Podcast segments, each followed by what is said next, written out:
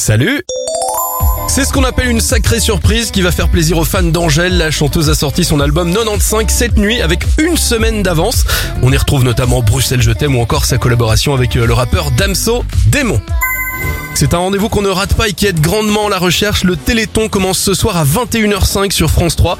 Pour faire vos dons et aider la recherche, vous pourrez donc appeler le 3637. Et ça y est, c'est disponible, le volume 2 de la saison 5 de la Casa des Papels sort aujourd'hui sur Netflix.